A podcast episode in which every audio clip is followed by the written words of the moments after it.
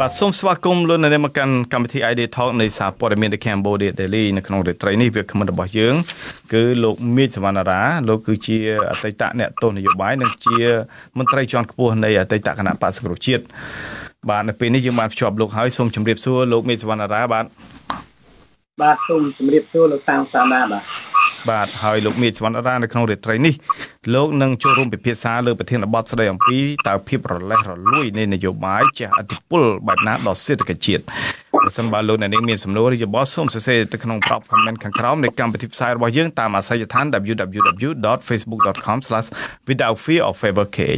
fear of favor cage បាទលោកមីសវណ្ណារាដោយលោកដឹងស្រាប់ហើយថានៅក្នុងអង្គប្រជុំលើកដំបូងនៃគណៈរដ្ឋមន្ត្រីរដ្ឋាភិបាលថ្មីក្នុងវិមានសន្តិភាពកាលពីខែសីហាឆ្នាំ2023លោកហ៊ុនម៉ាណែតបដិញ្ញាអនុវត្តនៅកម្មវិធីកែតម្រូវសំខាន់សំខាន់លើគ្រប់វិស័យផ្អែកលើកម្មវិធីនយោបាយសម្រាប់ការកសាង និងការពារមាតុភូមិឆ្នាំ2023ដល់2028តាមយុទ្ធសាស្ត្របញ្ចកោណ ដើម្បីជំរុញកំណើនសេដ្ឋកិច្ចនិងបង្កើនការងារសម្រាប់ពលរដ្ឋដើម្បីសម្រេចឲ្យបាននូវចក្ខុវិស័យរបស់កម្ពុជាដែលត្រៀមខ្លួនក្លាយជាប្រទេសមានចំនួនខ្ពស់ទៅថ្ងៃអនាគតលោកមីស្វណ្ណរាបផ្អែកតាមយុទ្ធសាស្ត្របញ្ចកោណដែលរដ្ឋាភិបាលថ្មីកំពុងតែអនុវត្តនៅពេលនេះនឹងជំរុញកំណើនសេដ្ឋកិច្ចរបស់កម្ពុជាបានទេនៅពេលដែលវិបត្តិនយោបាយរបស់កម្ពុជា នៅមិនទាន់អាចបញ្ចប់ជាស្ថាពរឬដោះស្រាយឲ្យបានសមរម្យនៅឡើយនោះបាទលោកមីស្វណ្ណរាអឺ ជាស្ថាជាតថាភាពជាក់ស្ដែងយើងមើលថាវិបត្តិវិបត្តិនយោបាយវិបត្តិសេដ្ឋកិច្ចគឺថាមានទាំងអស់គ្នានៅលើពិភពលោកហើយយើងរាប់តាំងពីនៅតំបន់អឺរ៉ុបខាងកើតគឺថាសង្គ្រាមអ៊ុយក្រែននិងរុស្ស៊ីហើយយើងមើលពីវិបត្តិនៅក្នុងតំបន់អាស៊ីអាគ្នេយ៍ក៏ដូចជាអាស៊ីប៉ាស៊ីហ្វិក Indo-Pacific ទៅនឹងភូមិសាស្ត្រនយោបាយនៅអាស៊ីយើងនឹងគឺថាយើងមើល គ្រាន់តែអាស៊ានយើងនឹងយើងជួបនៅវិបត្តិនយោបាយវិបត្តិសេដ្ឋកិច្ចក្នុងប្រទេស ទាំងសមាជិកអាស៊ានទាំង10ហើយរាប់ទាំងទីម៉ូខាងកើតអ៊ីស្ទីម៉ូនឹងមួយទៀតគឺវា11ប្រទេសអញ្ចឹងយើងគ្រាន់តែយើងយកអំពីវិបត្តិសេដ្ឋកិច្ចនៅស្រុកថៃនិងនៅស្រុកយួនហើយយើងនៅចន្លោះនៃប្រទេសទាំងពីរហ្នឹងដែលជាអតីតនៃប្រទេសចុះហត្ថលេខី23ដុល្លារឆ្នាំ1991ដែលដឹងឮអំពី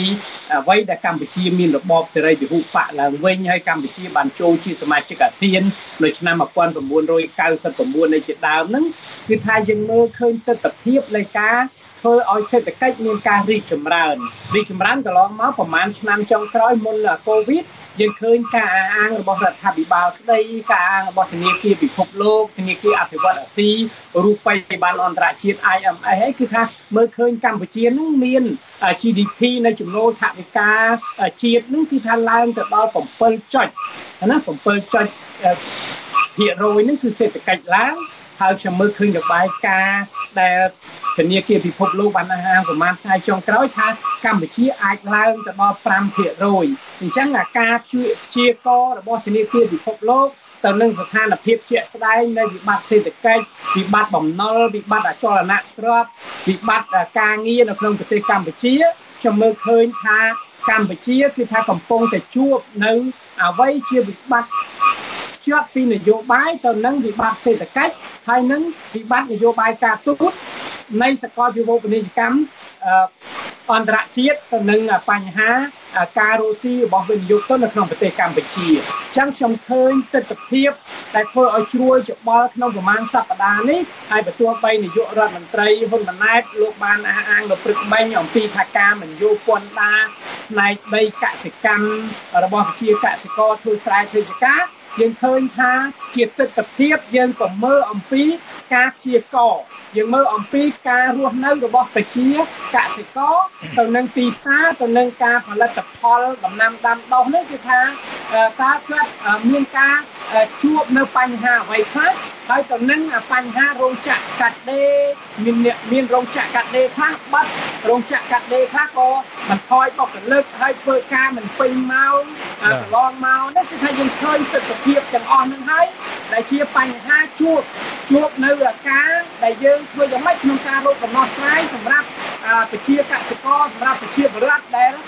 បាត់បង់ការងារធ្វើក្តីបាត់បង់នៅខាងលោកហើយវាដូចជាលឺខ្យល់ខ្លាំងម្លេះលោកក្នុងជំនួយជួញដូរត ទៅនឹងអ្វីជាលោកមីសវណ្ដាស្រាយនៃបំណុលធនាគារចំណាក់ចោលស្រុកអីនោះយើងឃើញថាជាទឹកធ្វើឲ្យមានការកតកម្មពីប្រជារាស្ត្រខ្មែរយើងនេះទាក់ទងទៅនឹងវិបត្តិសេដ្ឋកិច្ចហើយវិបត្តិសេដ្ឋកិច្ចនេះទៅដល់គ្រាន់តែយើងធ្វើមិនឲ្យមានស្ថិរភាពនយោបាយហើយធ្វើឲ្យមានការជឿជាក់នៅក្នុងប្រព័ន្ធ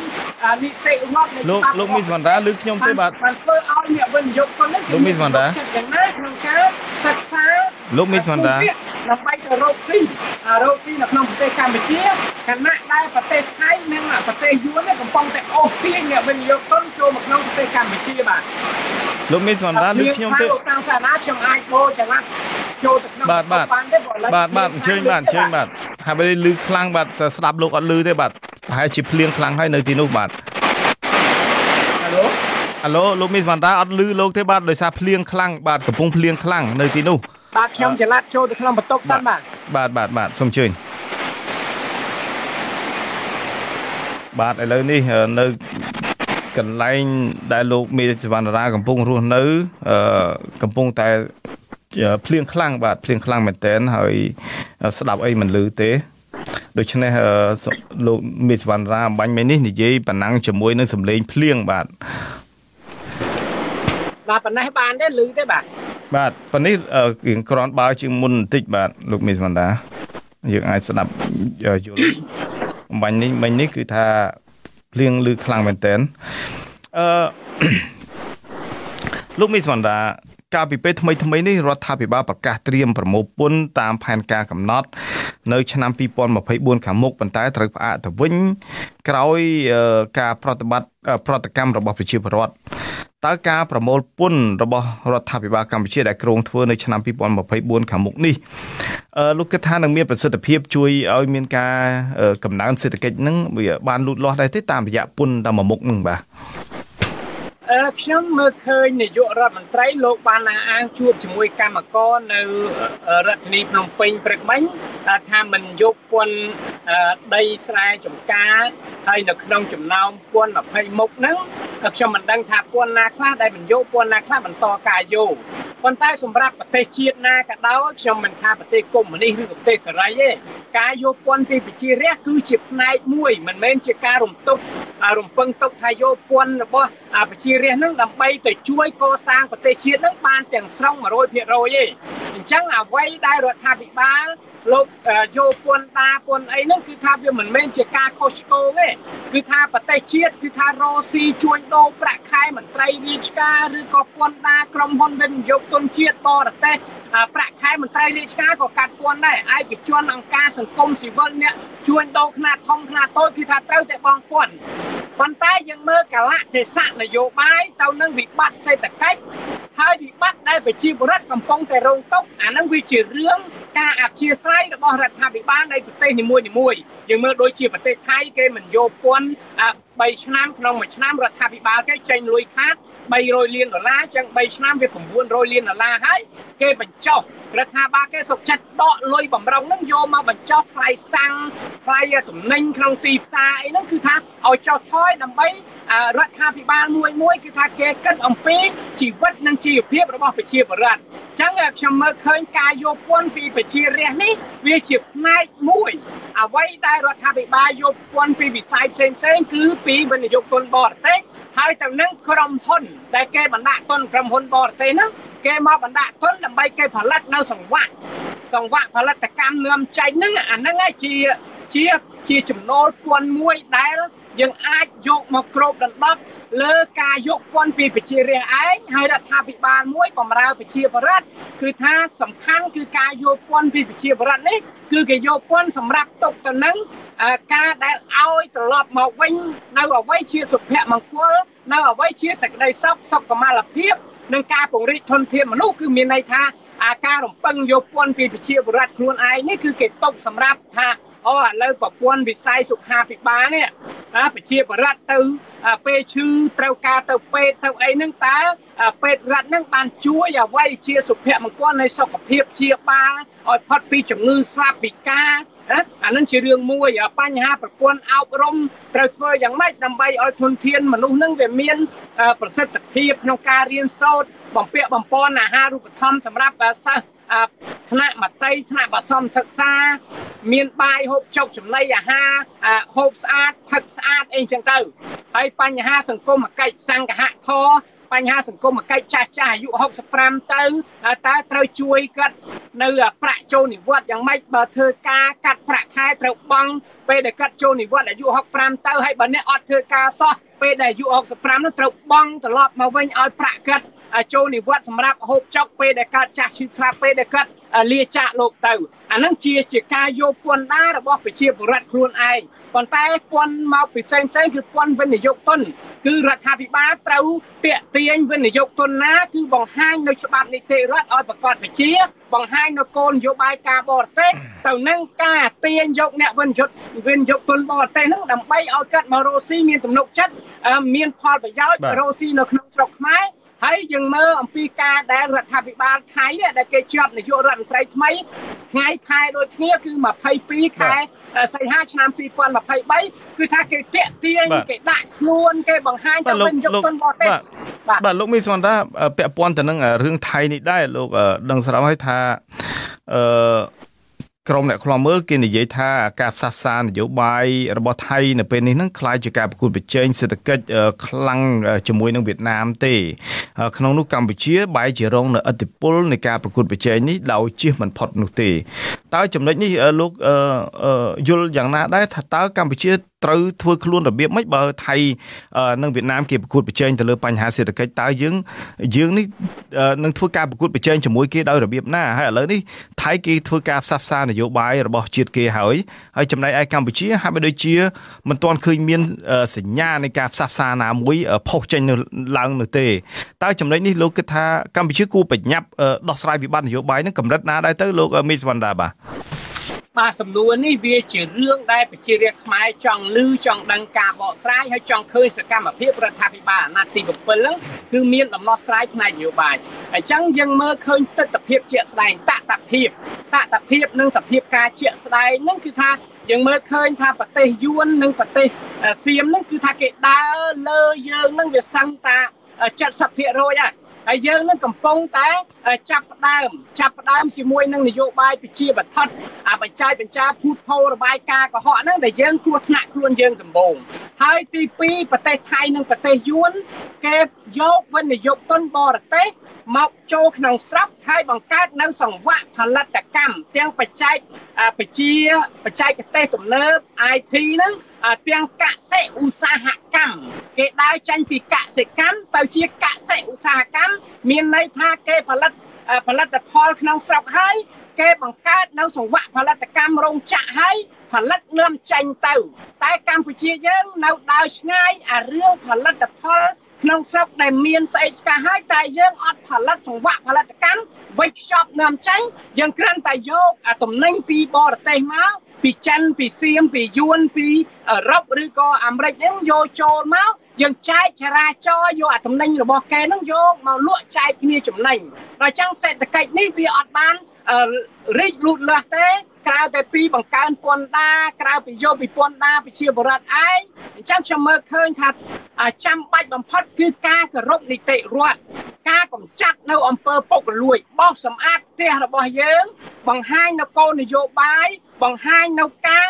ពង្រឹងច្បាប់ដែលគ្មានអំពើពុករលួយក្រោមទឹក ហើយច្បាប់នឹងកុំបង្កើតភាពស្មុគស្មាញសម្រាប់អ្នកវិនិយោគទុនបរទេសហើយនាយករដ្ឋមន្ត្រីខ្លួនឯងនេះត្រូវបង្កើតក្រុមប្រឹក្សាអភិវឌ្ឍវិនិយោគទុនបរទេសណា ដើម្បីដើរចេញទៅក្រៅប្រទេស ហើយបង្ហាញឲ្យប្រទេសដែលយើងមានដាក់ទូតនោះតើអគ្គរដ្ឋទូតនោះតើរដ្ឋមន្ត្រីក្រសួងពាណិជ្ជកម្មនោះតើក្រុមប្រឹក្សាអភិវឌ្ឍ CDC នោះ តើពួកគាត់បានធ្វើកិច្ចការយ៉ាងម៉េចក្នុងនាមជាសេនាធិការរបស់នាយករដ្ឋមន្ត្រី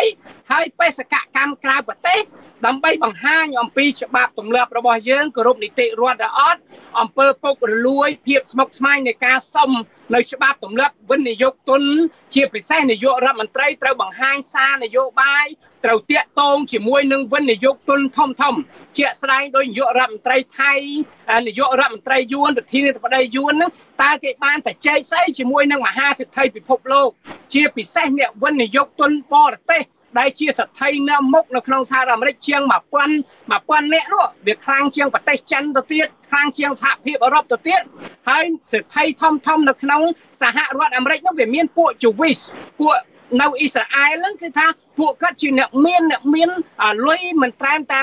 មីលៀនប៊ីលៀនត្រៃលៀនអញ្ចឹងហើយយើងត្រូវតាក់ទងដូចជាក្រុមហ៊ុន Stella ក្រុមហ៊ុន Tesla LAN ក្រុមហ៊ុន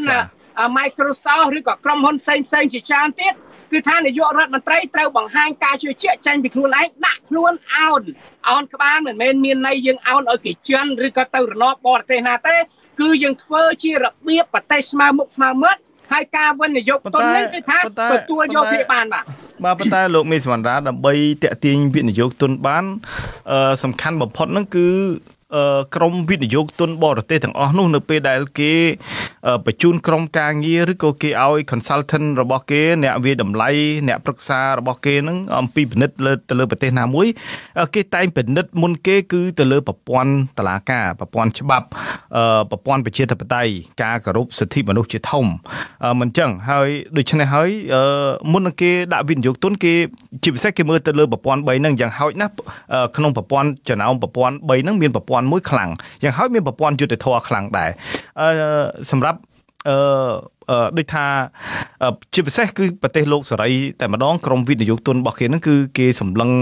រកណាស់ដែលប្រទេសណាដែលមានប្រព័ន្ធយុទ្ធធម៌ល្អដើម្បីគេដាក់ទុនទៅគេមិនបាត់បង់នៅទុនរបស់គេអឺឬក៏ការគោរពសិទ្ធិទៅលើកម្មករនយោជិតរបស់គេហ្នឹងគឺថា តាមក្រុមហ៊ុនដែលពួកគាត់ដាក់បដាក់ទុនទៅហ្នឹងគឺថាមានការគោរពទៅលើសិទ្ធិកម្មករសិទ្ធិបុគ្គលិកអីជាដើមមិនមានការរំលោភសិទ្ធិកម្មកររំលោភសិទ្ធិអីជាដើមមានភាពត្រឹមត្រូវអីជាដើមក៏ប៉ុន្តែនៅកម្ពុជាអឺតើវិនិយោគទុនបរទេសគេអាចសម្លឹងយ៉ាងម៉េចទៅបើគេពិនិត្យមើលឃើញថាគ្រាន់តែរបាយការណ៍របស់ UN ហ្នឹងរកឃើញថាមនុស្សជាង1សែននាក់ ពាក់ព័ន្ធនឹងការចូលរួមឆបោកតាមប្រព័ន្ធអនឡាញទៅហើយរឿង No More Bets មួយទៀតរបស់ចិនដែលផលិតហ្នឹងគឺថាធ្វើឲ្យពិភពលោកនេះកាន់តែអឺខ្លាចកាន់តែភ័យរអាក្នុងការមករកស៊ីក្នុងប្រទេសកម្ពុជាទៅទៀតមួយវិញទៀតប្រព័ន្ធតឡាការរបស់កម្ពុជាមិនដឹងនៅកម្រិតណាទេបើកម្រងយុទ្ធធរអន្តរជាតិពិភពលោកហ្នឹងគឺថាវាតម្លៃប្រព័ន្ធយុទ្ធធរកម្ពុជានៅបាតតារាងឯណោះបាទវិស័យពុករលួយវិស័យរដ្ឋបាលរបស់កម្ពុជាញោមញីទៅដល់អំពើពុករលួយជាប្រព័ន្ធចាក់ស្រេះរាប់មិនអស់ដូច្នេះប្រទេសកម្ពុជាលំបាកក្នុងការលួងលោមតាក់ទាញវិនិយោគទុនធំធំដូចជា Tesla Microsoft ឬក៏តាក់ទាញទៅដល់ក្រុមហ៊ុនអាមេរិកផ្សេងផ្សេងទៀតមកវិនិយោគណាស់ដូចជាក្រុមហ៊ុនធ្វើឡាន Ford ឬក៏ក្រុមហ៊ុន GMC ឡានធំធំរបស់អាមេរិកអីគេលំបាកក្នុងការនឹងកលែកមើលក្នុងប្រទេសកម្ពុជាណាម្យ៉ាងទៀត វិស័យដូចថាពលករកម្មករនៅក្នុងប្រទេសកម្ពុជាកម្លាំងមួយភាគធំហ្នឹងគឺថា2លានអ្នកជាងហ្នឹងបានហូរទៅដល់ប្រទេសថៃរាប់ម៉ឺនអ្នកទៅទៀតទៅប្រទេសកូរ៉េទៅប្រទេសជប៉ុនអីជាដើមហើយកម្មករខ្មែរភាគច្រើនត្រូវបានគេវិតម្លៃថាជា កម្មករដែលអត់មានជំនាញប្រើកម្លាំងសុទ្ធដូច្នេះហើយលំបាកក្នុងការដែលឲ្យវិនិយោគទុនបរទេសប្រទេសលោកសេរីនឹងធ្វើការចាប់យកប្រទេសកម្ពុជាជាដៃគូក្នុងការដាក់វិនិយោគទុនណាតែចំណុចនេះលោកគិតថា បើសិនជាកម្ពុជាជួបប្រទេសអញ្ចឹងវាមានវិបត្តិធំធំអញ្ចឹងថាតើខ្លួនឯងត្រូវដោះស្រាយរបៀបម៉េចហើយបើកលែងមើលអំពីប្រព័ន្ធប្រជាធិបតេយ្យមេបពប្រឆាំងតមូលជាប់គុកបាត់ទៅហើយ27ឆ្នាំនៅក្នុងផ្ទះមេបពប្រឆាំងមួយទៀតគេបិទគប់មិនឲ្យចូលក្នុងប្រទេស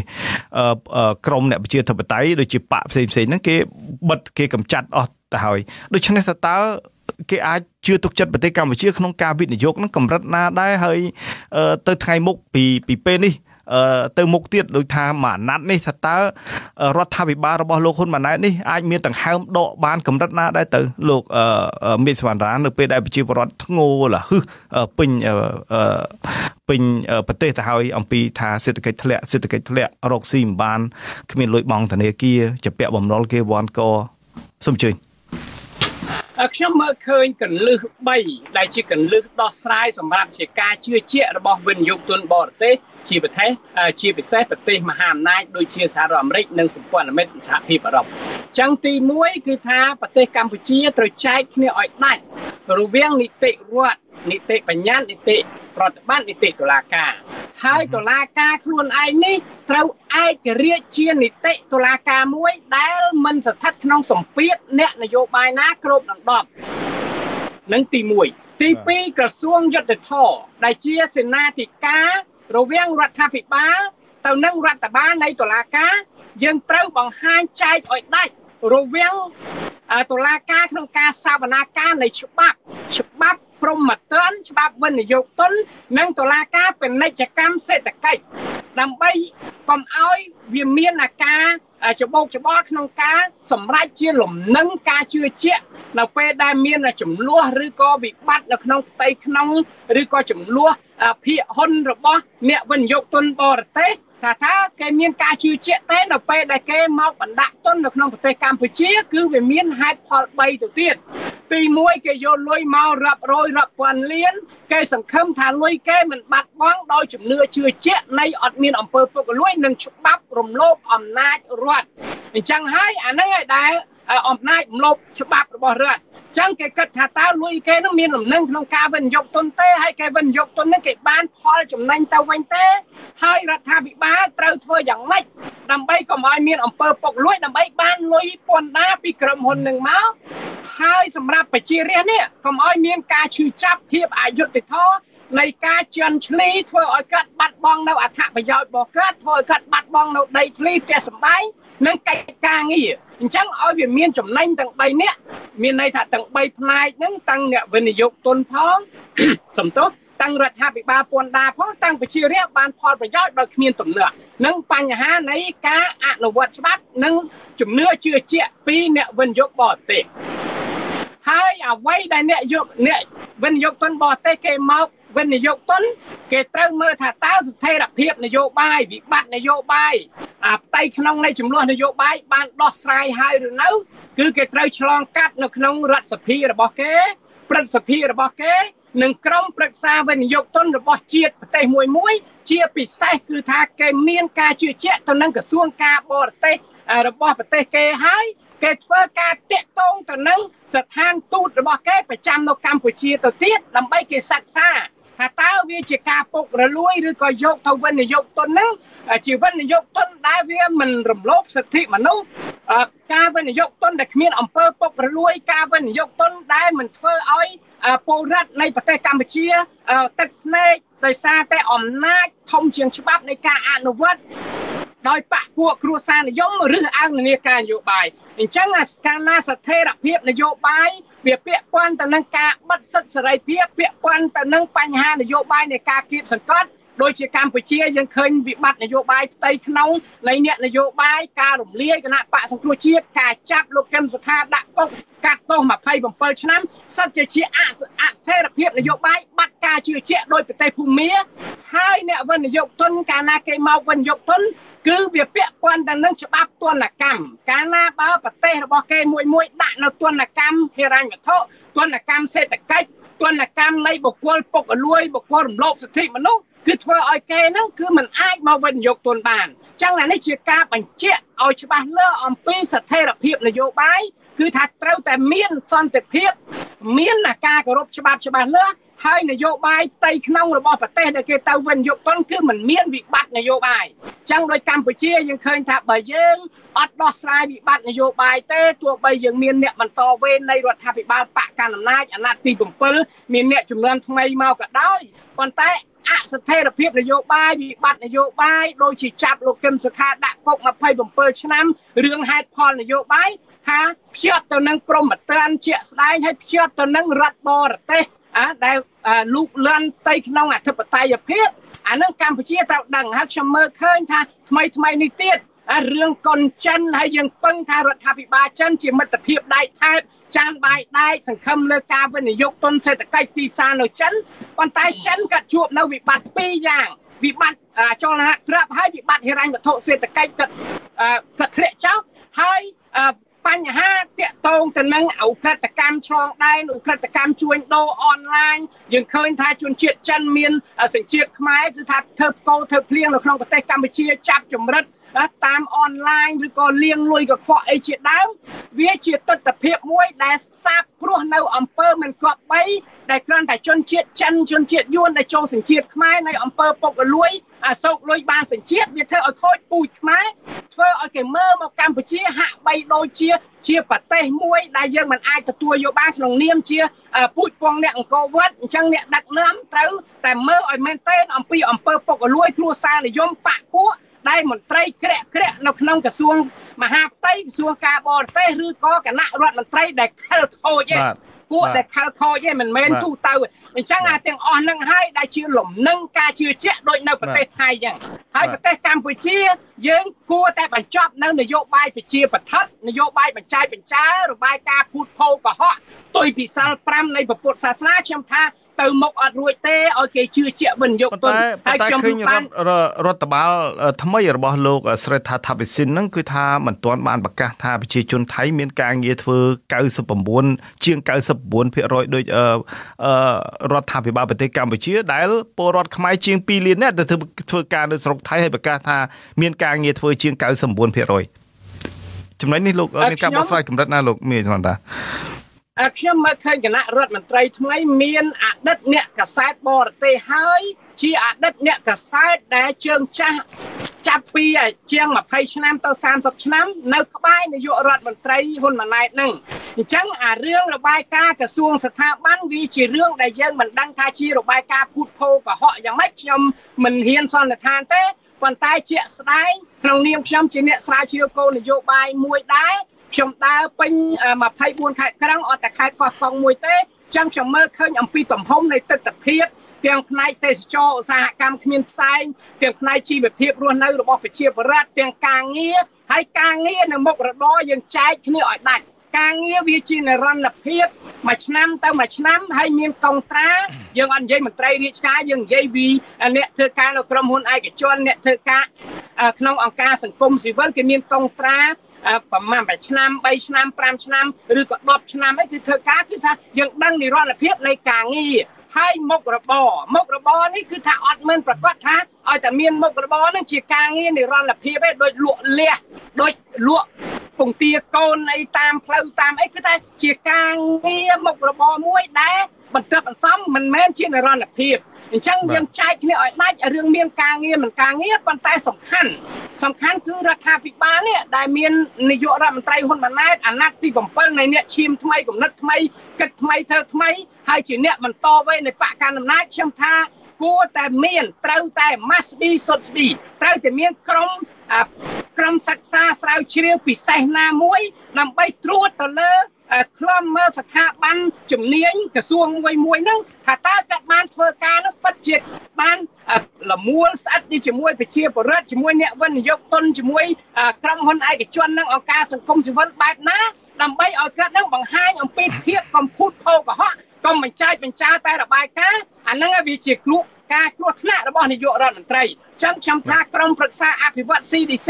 ក៏ដូចជាខុទ្ទកាល័យរបស់នាយករដ្ឋមន្ត្រីខ្ញុំថាគួរតែមានក្រុមសិក្សាស្រាវជ្រាវជំនាញអន្តរក្រសួងណាដើម្បីបង្ហាញជាប្រសិទ្ធភាព ជាជាងស្លាបរបាយការណ៍ភូតភោកុហកអាហ្នឹងឯងគ្រោះថ្នាក់សម្រាប់នាយករដ្ឋមន្ត្រីដែលហាក់បីដូចជាការជឿជាក់នៅក្នុងនយោបាយប្រជាបឋិតខ្ញុំថាបើធ្វើរបៀបនឹងទៀតអានឹងកសាងស្នាដៃខ្លួនឯងពិបាកហើយព្រោះការជាប់ ឆ្នោតមកនេះជាប់ដោយសារឪពុកម្ដាយដូនតាទេតែចង់បានស្នាដៃខ្លួនឯងគឺប្រឹងប្រែងសមត្ថភាពរបស់ខ្លួននៃគណៈរដ្ឋមន្ត្រីនឹងយកទៅតុបប្រកួតប្រជែងឆ្នាំ2027 28អានឹងខ្ញុំថាជារឿងល្អដែលនាយករដ្ឋមន្ត្រីថ្មីត្រូវតែកាត់គូមែនទែនអំពីបញ្ហាហ្នឹងព្រោះបើយើងអត់មានច្បាស់លាស់នៃច្បាប់ទម្លាប់អត់មានច្បាស់លាស់នៃការសិក្សាស្រាវជ្រាវយកមកវិនិច្ឆ័យសម្រាប់ជាការបង្ហាញនៅមជ្ឈដ្ឋានជាតិនិងអន្តរជាតិ ជាពិសេសអ្នកវិនិយោគទុនឲ្យគេទុកចិត្តទេខ្ញុំថាវិបត្តិសេដ្ឋកិច្ចនៅតែបន្តជន់ឈ្លីនោះវាងាប់ណាងាប់ប្រជាពលរដ្ឋហ្នឹងហើយបាទបាទ ប៉ុន្តែលោកមីសន្តារាឥឡូវនេះយើងឃើញថានាយករដ្ឋមន្ត្រីថ្មីរបស់ថៃឡើងពេលដំណើរគ្នាជាមួយនឹងនាយករដ្ឋមន្ត្រីរបស់ប្រទេសកម្ពុជាដែរប៉ុន្តែនាយករដ្ឋមន្ត្រីថ្មីរបស់ថៃហ្នឹងគឺគេបានអនុម័តកញ្ចប់ថវិកាសម្រាប់វិស័យកសិកម្មហ្នឹងដល់ទៅ908 908លានដុល្លារសហរដ្ឋអាមេរិកសម្រាប់3ឆ្នាំដល់វិស័យកសិកម្មជួយដល់កសិករថៃហើយជាងនេះទៅទៀតយុវជនដែលមានអាយុចាប់ពី16ឆ្នាំឡើងទៅនឹងទទួលបានលុយ286ដុល្លារសហរដ្ឋអាមេរិកក្នុងម្នាក់អឺឥឡូវនេះទៀតសោតរដ្ឋាភិបាលលោកស្រីថាថាបេសិននឹងបានប្រកាសការពីម្សិលមិញហ្នឹងគឺថាមួយជំហានទៀតគឺលោកប្រកាសឈប់យកប្រាក់ខែរបស់លោកឯងប្រាក់ខែលោកមានជាង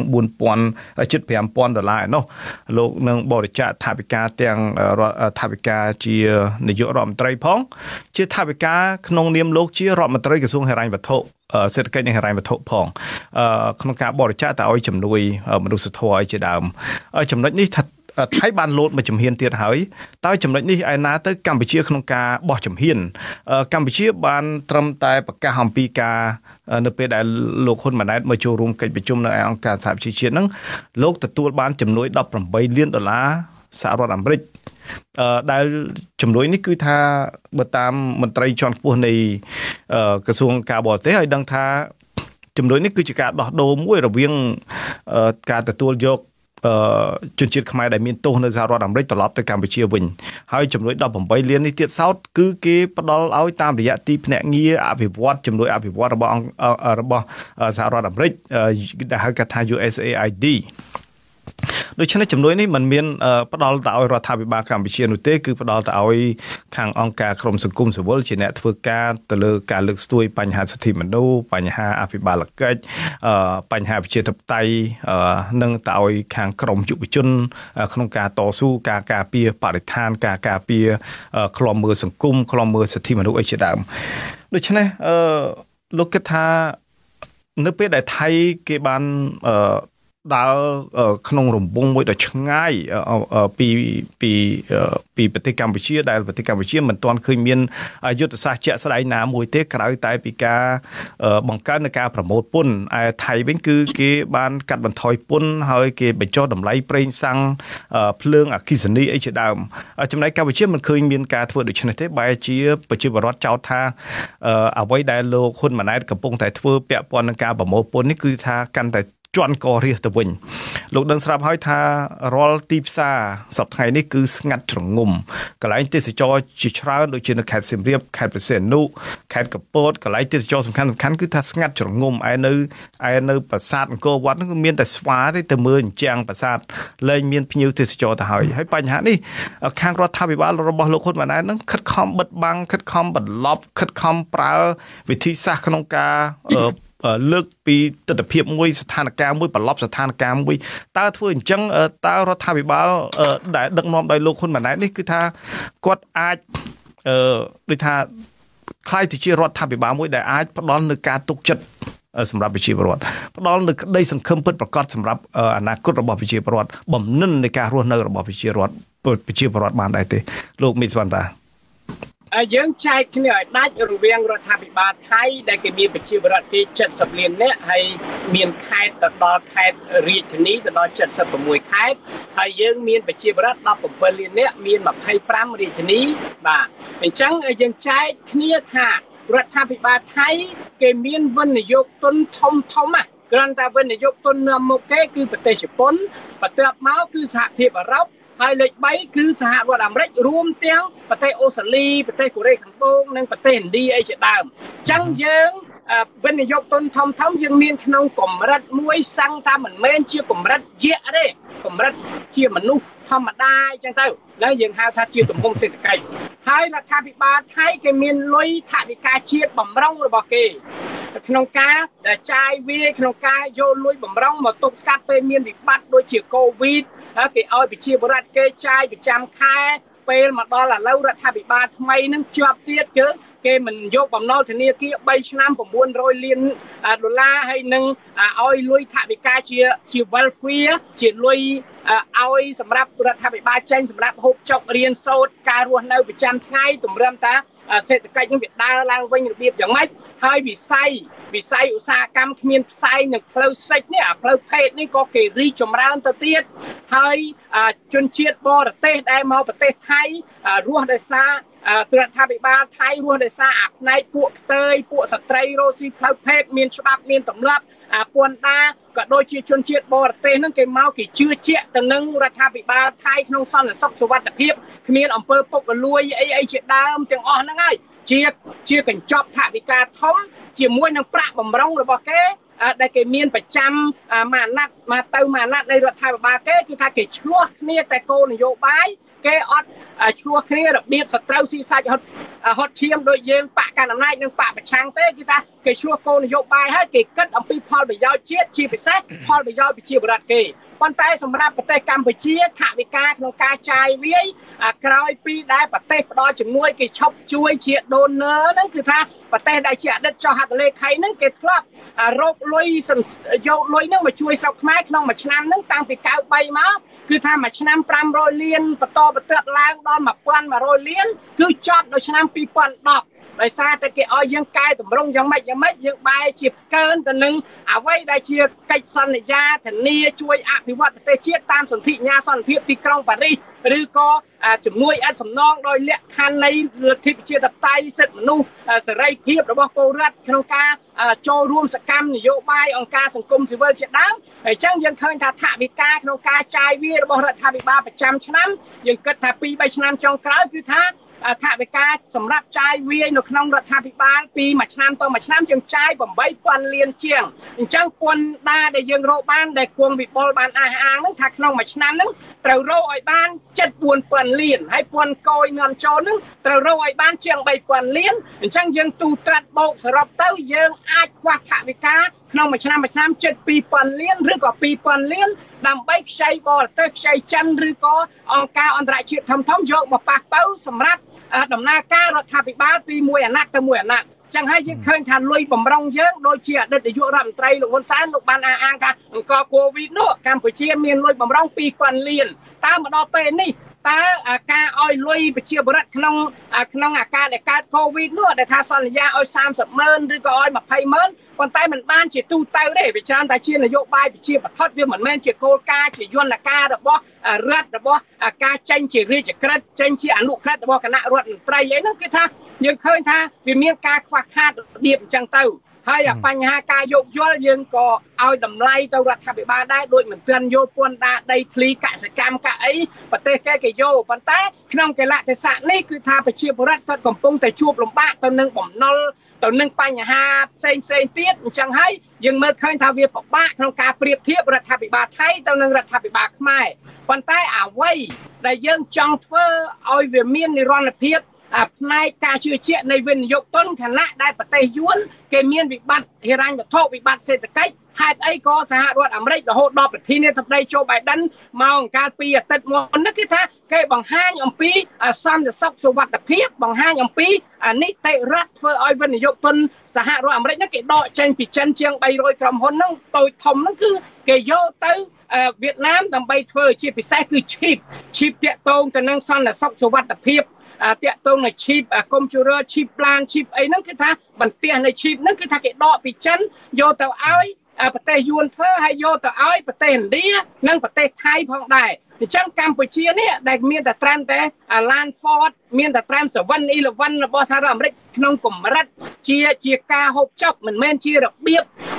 ឧស្សាហកម្មបច្ចេកវិទ្យាទំនើបអីហ្នឹងគឺថាយើងជួបបញ្ហានៃការមិនជឿជាក់មិនជឿជាក់ស្ថិរភាពនយោបាយ ហើយអ្នកវិនិយោគធនធំនៅអាមេរិកហ្នឹងគឺគេគេស្ដាប់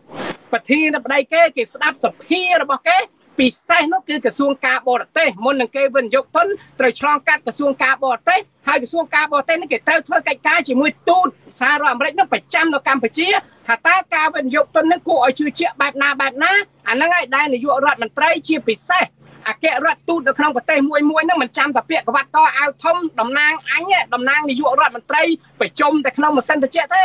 គឺអគ្គរដ្ឋទូតនេះត្រូវដើរធ្វើជាខ្ញុំរបស់ប្រជាវរាជនេះអង្គអង្គទៅតាមក្រុមហ៊ុនវិនិយោគទុនទៅបញ្យល់គេហើយហៅតំណាងក្រសួងពាណិជ្ជកម្មមកក្រុមប្រឹក្សាអភិវឌ្ឍក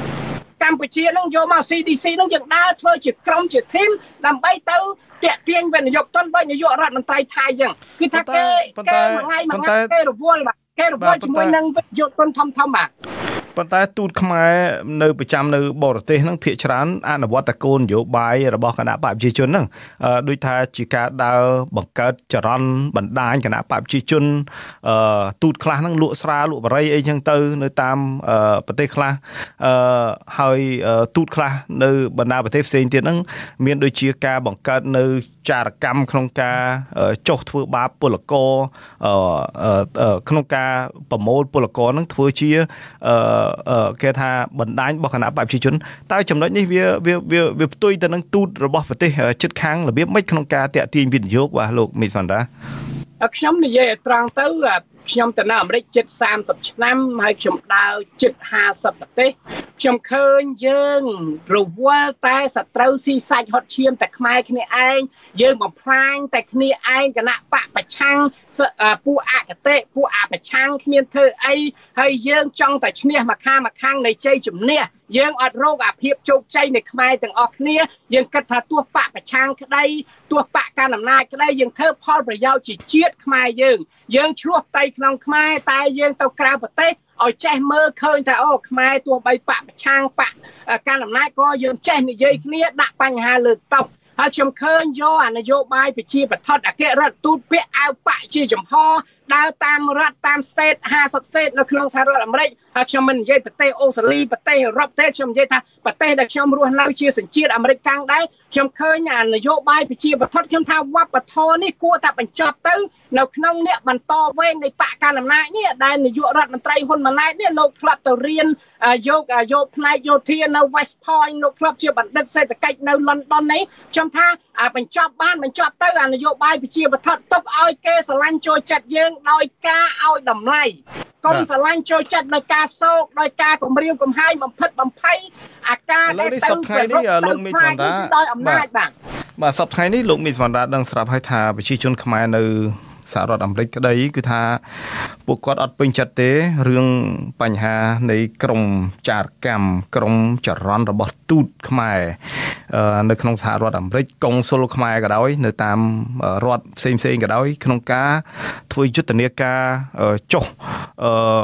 ដូចថាគ្រប់គ្រងនៅតាមវត្តអារាមរបស់ខ្មែរនៅតាមបណ្ដារដ្ឋផ្សេងផ្សេងកាលណាឃើញវត្តខ្មែរកន្លែងណាគឺថានាំគ្នាចុះព្រូទៅចឹងទៅចាំគ្រប់គ្រងចូលចាត់ចែងនៅក្នុងវត្តដណ្ដើមនៅការគ្រប់គ្រងវត្តហ្នឹងបង្កើតបណ្ដាញរបស់ខ្លួនហ្នឹងធ្វើម៉េចគ្រប់គ្រងនៅតាមវត្តហ្នឹងឲ្យបានអីចឹងទៅ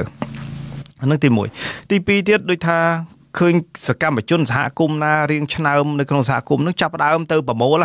ចាប់ដើមទៅលួងលោមតែនតងដើម្បីអឺផ្ដាល់ដូចជាទួនាទីលៀបសការៈអ្នកខ្លះហ្នឹងគ្រាន់តែបានបាយមួយពេលជាមួយឯកឯកអគ្គរដ្ឋ ទទូតហ្នឹងគឺថាបង្ហោះប្រងព្រាតអីចឹងទៅហើយអ្នកទូតខ្មែរជាដើមហ្នឹងឯកអគ្គរដ្ឋទូតខ្មែរជាដើមហ្នឹងគឺថាចុះនៅតាមវត្តអារាមអីចឹងទៅគឺថាស្វែងរកតែអ្នកណាដែលអាចចូលគណៈបកប្រជាជនបាន ខ្មែរណាដែលលេចធ្លោខ្មែរណាដែលមាន business ធំធំអីហ្នឹងតាក់ទាញគេដើម្បីចូលទៅក្នុងបណ្ដាញ យុវជនរបស់គណៈបកប្រជាជនកម្ពុជាទៅវិញចំណុចនេះលោកគិតថាតើទូតខ្មែរគួរយកពេលវេលាដោយដែលលោកបាននិយាយថាយើងរកពេលវេលារកមើលក្រុមហ៊ុនធំធំដូចជា Microsoft ក្រុមក្រុមហ៊ុន LAN Ford ក្រុមហ៊ុន LAN GMC ក្រុមហ៊ុន Mercedes ក្រុមហ៊ុនធំធំណាឬក៏ក្រុមហ៊ុន LAN Tesla ដើម្បីទៅវិនិយោគនៅស្រុកខ្មែរតើចំណុចនេះលោកគិតថាគេគួរតែចំណាយពេលគិតគូរទៅលើបញ្ហានេះជាជាងការបង្កើតប្រមូលមនុស្សឬក៏វិនិយោគទុនខ្មែរតិចតួចអ្នកមានតិចតួចហ្នឹងយកទៅប្រកាសថាពួកគាត់ជោគជ័យក្នុងការតាក់ទាញវិនិយោគទុនតើចំណុចនេះលោកមានការបកស្រាយកម្រិតណាលោកមេស្វាន់តាខ្ញុំថាចែកគ្នាឲ្យដាច់វាមាន3ចំណុចទី1សិទ្ធិពលរដ្ឋខ្មែរនៅក្រៅប្រទេសក្នុងនាមជា adult citizen មានន័យថាកើតសញ្ជាតិនៅសហរដ្ឋអាមេរិកខ្ញុំនិយាយថាសហរដ្ឋអាមេរិកមួយទេប្រទេសផ្សេងទៀតខ្ញុំមិនដឹងថាតើបើចូលជាសញ្ជាតិអាមេរិកឬក៏ចូលជាផ្សេងគេឲ្យលៀនជាតិខ្មែរឬមិនប៉ុន្តែខ្ញុំនិយាយសម្រាប់សម្រាប់នៅសហរដ្ឋអាមេរិកវាមានសញ្ជាតិ2គឺគេឲ្យសញ្ជាតិខ្មែរដើមផងសញ្ជាតិអាមេរិកកាំងផងអញ្ចឹងវាមានកត្តា3ទី1ពលរដ្ឋខ្មែរនៅអាមេរិកមានសិទ្ធិចូលរួមសកម្មចូលរួមគណៈបកនយោបាយណាវាជាសិទ្ធិគេដែលយើងមិនអាចហាមឃាត់បានទី2ខ្ញុំថារដ្ឋាភិបាលបន្តវេននេះចំនួនថ្មីសករាជថ្មីឈាមថ្មីកំណត់ថ្មីគិតថ្មីធ្វើថ្មីខ្ញុំថាវាជាសិទ្ធិដែរវាជាសិទ្ធិរបស់គណៈបកកាន់អំណាចអញ្ចឹងចែកគ្នាឲ្យដាច់រវាងមន្ត្រីរាជការទៅនឹងមន្ត្រីបក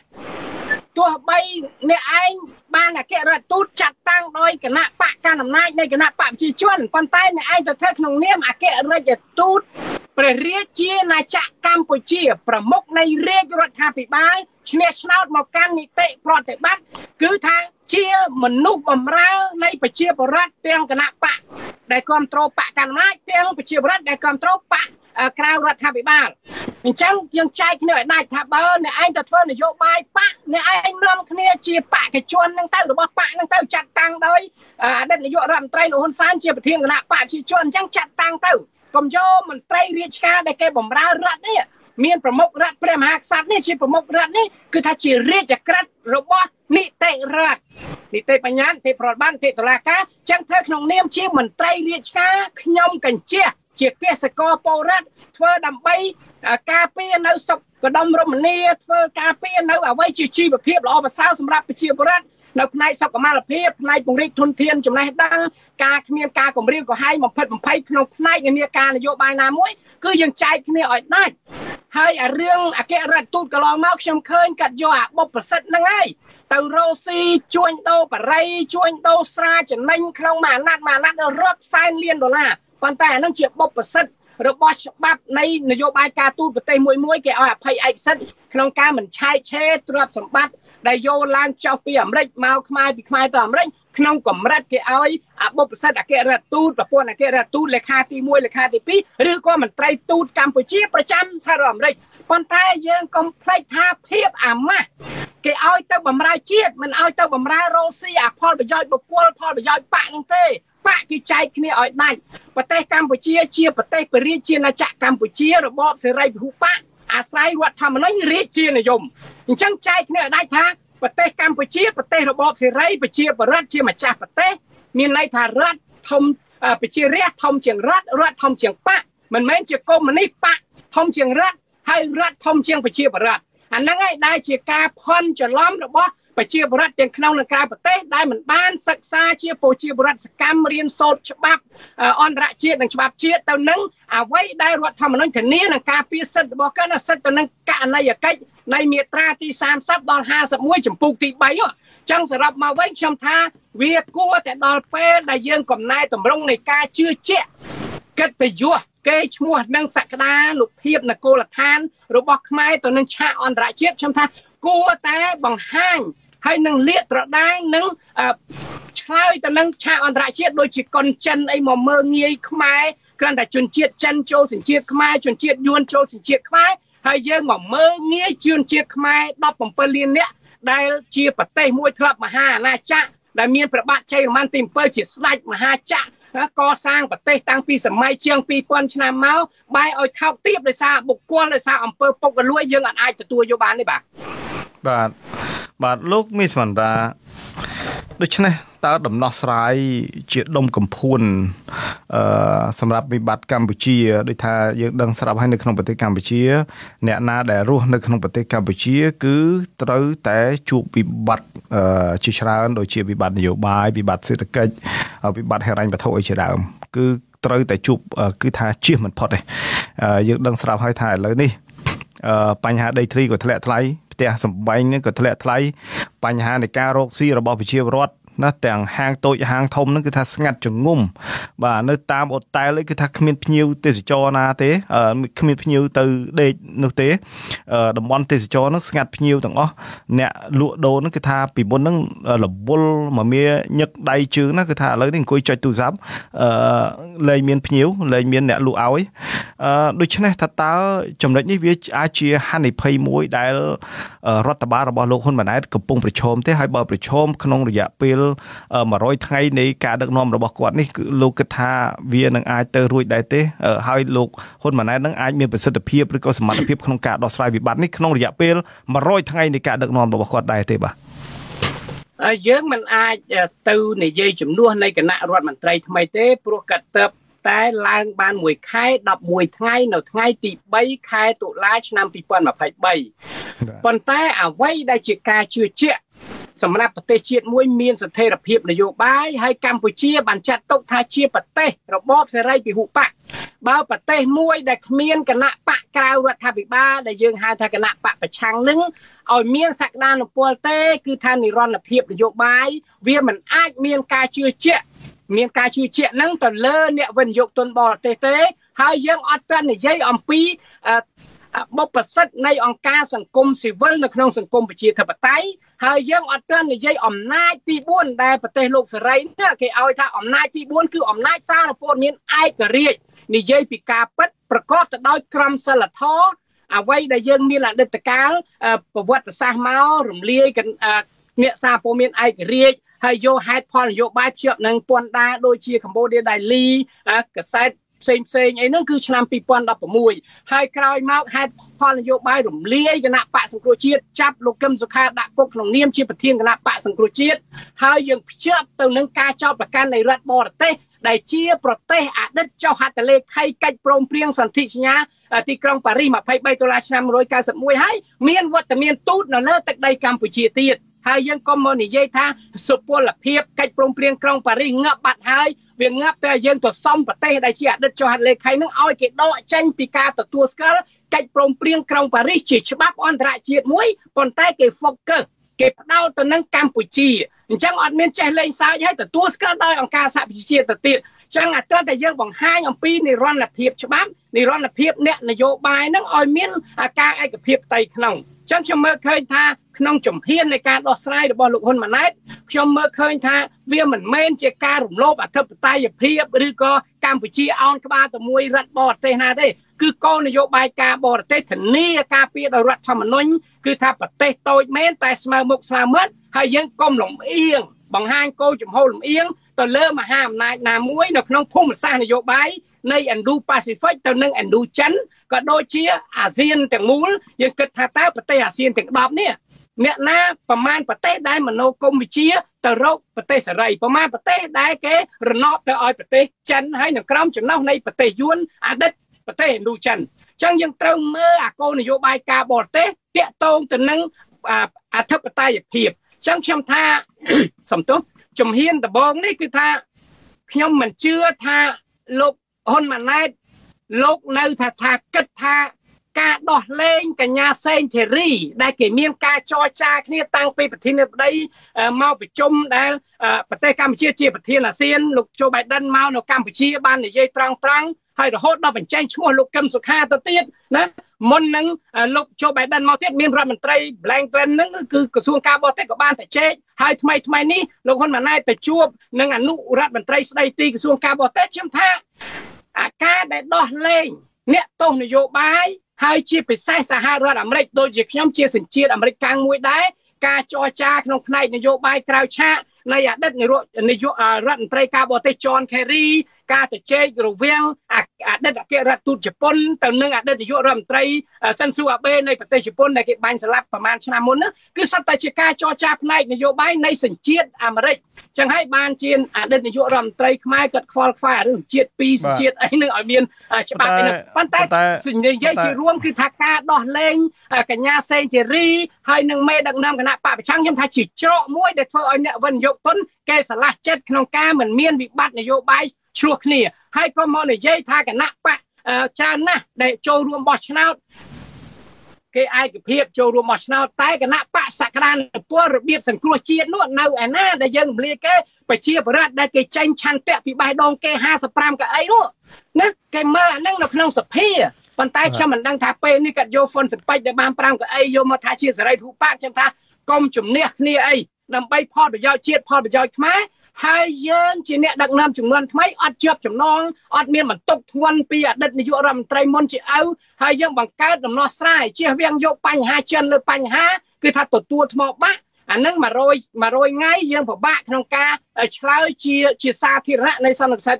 សន្និសីទកសែតជាតិនិងអន្តរជាតិហើយនឹងបង្ហាញពីគោលនយោបាយនៃដោះអញ្ចឹងខ្ញុំមើលឃើញទី1វាអត់មានអីដែលថោកថ្លៃក្នុងការ ផ្សះផ្សាអធិស្ស្រ័យក្នុងនាមជាអ្នកដឹកនាំត្រូវមានមេត្តាធម៌ករុណាធម៌ដោយក្តីសន្តោសអធិស្ស្រ័យយោគយល់ខ្ញុំថាអត់មានអីពិបាកដែលថាជាការធ្វើផ្គោធ្វើភ្លៀងឬក៏ដោះដូរអធិបតេយ្យទេវាមិនមែនជាការចំនួនរវាងប្រទេសនិងប្រទេសរំលោភបំពានទេគឺខ្មែរគ្នាឯងណាហើយវាជាគុណតម្លៃរបស់នាយករដ្ឋមន្ត្រីថ្មីដើម្បីកសាងស្នាដៃខ្លួនឯងព្រោះអាណត្តិបោះឆ្នោត23ខែកក្កដា2023មកនេះគឺជាការបន្តវេនរបស់ឪពុកនិងតាមកទេ ប៉ុន្តែអ្វីដែលខ្លួនឯងមានគោលនយោបាយច្បាស់លាស់ក្នុងការដោះស្រាយគឺថាជាការកសាងស្នាដៃដើម្បីប្រកួតអ្នកចំនួនថ្មីនៅឆ្នាំ2027បោះឆ្នោតក្រុមប្រឹក្សាគុំសង្កាត់អាណត្តិទីទី6និងបោះឆ្នោតជាតិជាសកលអាណត្តិទី8ខ្ញុំថាអាហ្នឹងជាជាការលែងគ្នាដោយតម្លាភាពដោយស្ថិរភាពល្អដោយគ្មានការគៀបសង្កត់ផ្នែក